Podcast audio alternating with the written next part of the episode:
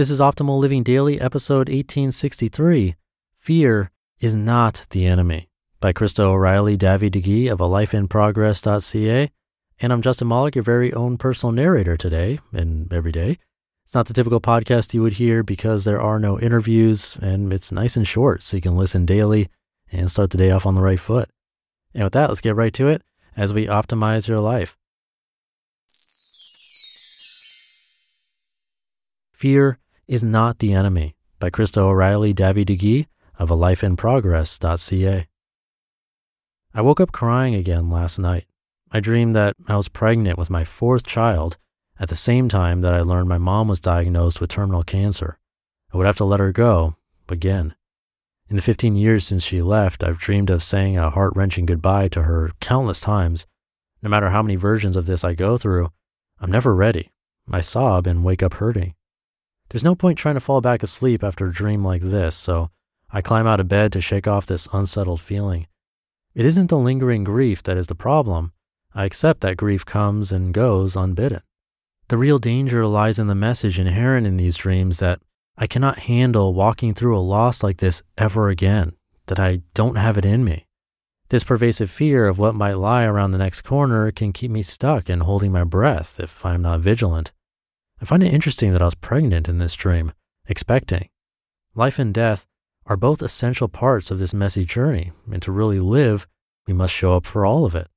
Fear itself is simply a clue that something is wrong, an alert to danger, or an indicator that we have some inner work to do.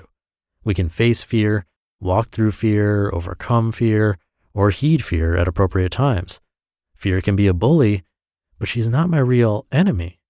The real enemy is my failure to acknowledge that I always get to choose my response. I feel anger and joy, hope and excitement. I feel jealousy and wonder and compassion. And I feel fear. I'm human. To feel is human. I'm not bad for experiencing any of these emotions, but I must take responsibility for how I choose to move through them. Unless I numb out or live in denial, I'm never going to live a fearless life. Because I choose to live awake and aware, I get honest about when fear shows up in my life and then take purposeful action. We can learn to coexist with discomfort and take action anyway. I don't know if you've ever walked through the valley before, lived with depression or anxiety, for instance, or buried someone you love and had a hard time coming back up for air again. Have you ever felt like you woke up from a fog and didn't recognize the person you were just a few days earlier? If so, then you might understand how it's possible to have anxiety about having anxiety, a fear of going back to that place of darkness or struggle again. Instead of soaking in the gifts of today, sometimes I waste my life worrying about what bad thing could happen. I trade the joy of today for anxiety about tomorrow. But fear and anxiety are not my enemies. My enemy is inaction. My weapon is remembering that the only thing I get to control is how I show up today, how I ask for help and love, and do my best to equip myself with health. Life and death aren't just fought on the battlefield. We make a decision to show up to life in a million little ways every day. For so many years of my marriage, I secretly feared that one day my husband would leave me. I didn't fully trust that I was lovable enough for him to stick around. I permitted this fear to wedge its way in between us so that every time we argued, my brain circled back to the idea of divorce. I had to learn that I was worthy of commitment and treat myself like I mattered. I needed to release my grip on controlling anyone else's behavior and come to a place of knowing that no matter what, I will survive and thrive. Fear of divorce was not my enemy. I had to choose to stop pushing people away out of fear that they might hurt me. Storytelling about the future destroys the joy of today. Lately, envy has been showing up in me when I witness the accomplishments of other people. It makes me uncomfortable and ashamed to feel this way. But I remind myself to get curious about these feelings, and what I unearth is that I admire and am proud of these online friends, yet I'm afraid that there won't be enough goodness left in the world for me after they take their share. As though their writing a book diminishes my opportunities to do so, or their capacity to offer their beautiful gifts means there's no more room for me. Envy is not my enemy, though. I dig in further, and what I find down there in the dark recesses of my heart is that familiar fear that I am not enough and never will be. I get to choose what to do with this information and I remind myself of truth. There is no accomplishment on earth that can make us more enough than we already are today. The world feels scary sometimes natural disasters, war, disease, and distrust.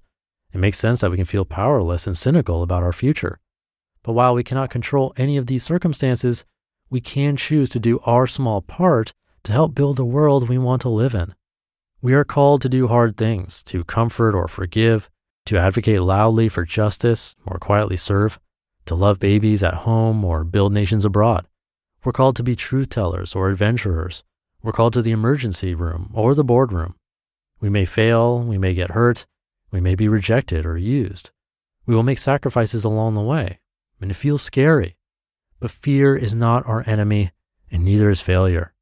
Our enemy is forgetting that we are each gifted on purpose and that we can choose to stare fear in the face and offer our small gifts anyway, no strings attached. We can offer our small, imperfect gifts to help build the world we want to live in. Fear is not our enemy. We can feel the fear and choose to show up anyway. You just listened to the post titled Fear is Not the Enemy by Krista O'Reilly Davi-Digui of a lifeinprogress.ca.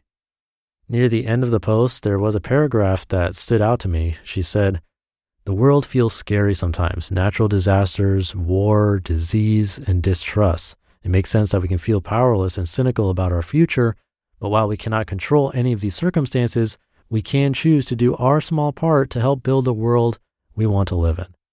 That seems especially relevant during these times, a year after the pandemic started.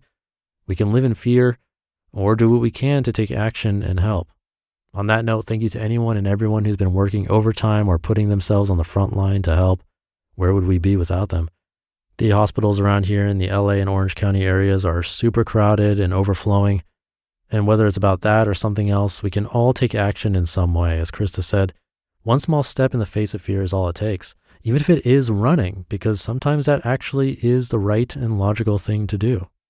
But I'll leave it there for today. Thank you for listening and sticking around until the end. Have a great weekend if you're listening in real time, and I'll see you tomorrow as usual, where your optimal life awaits.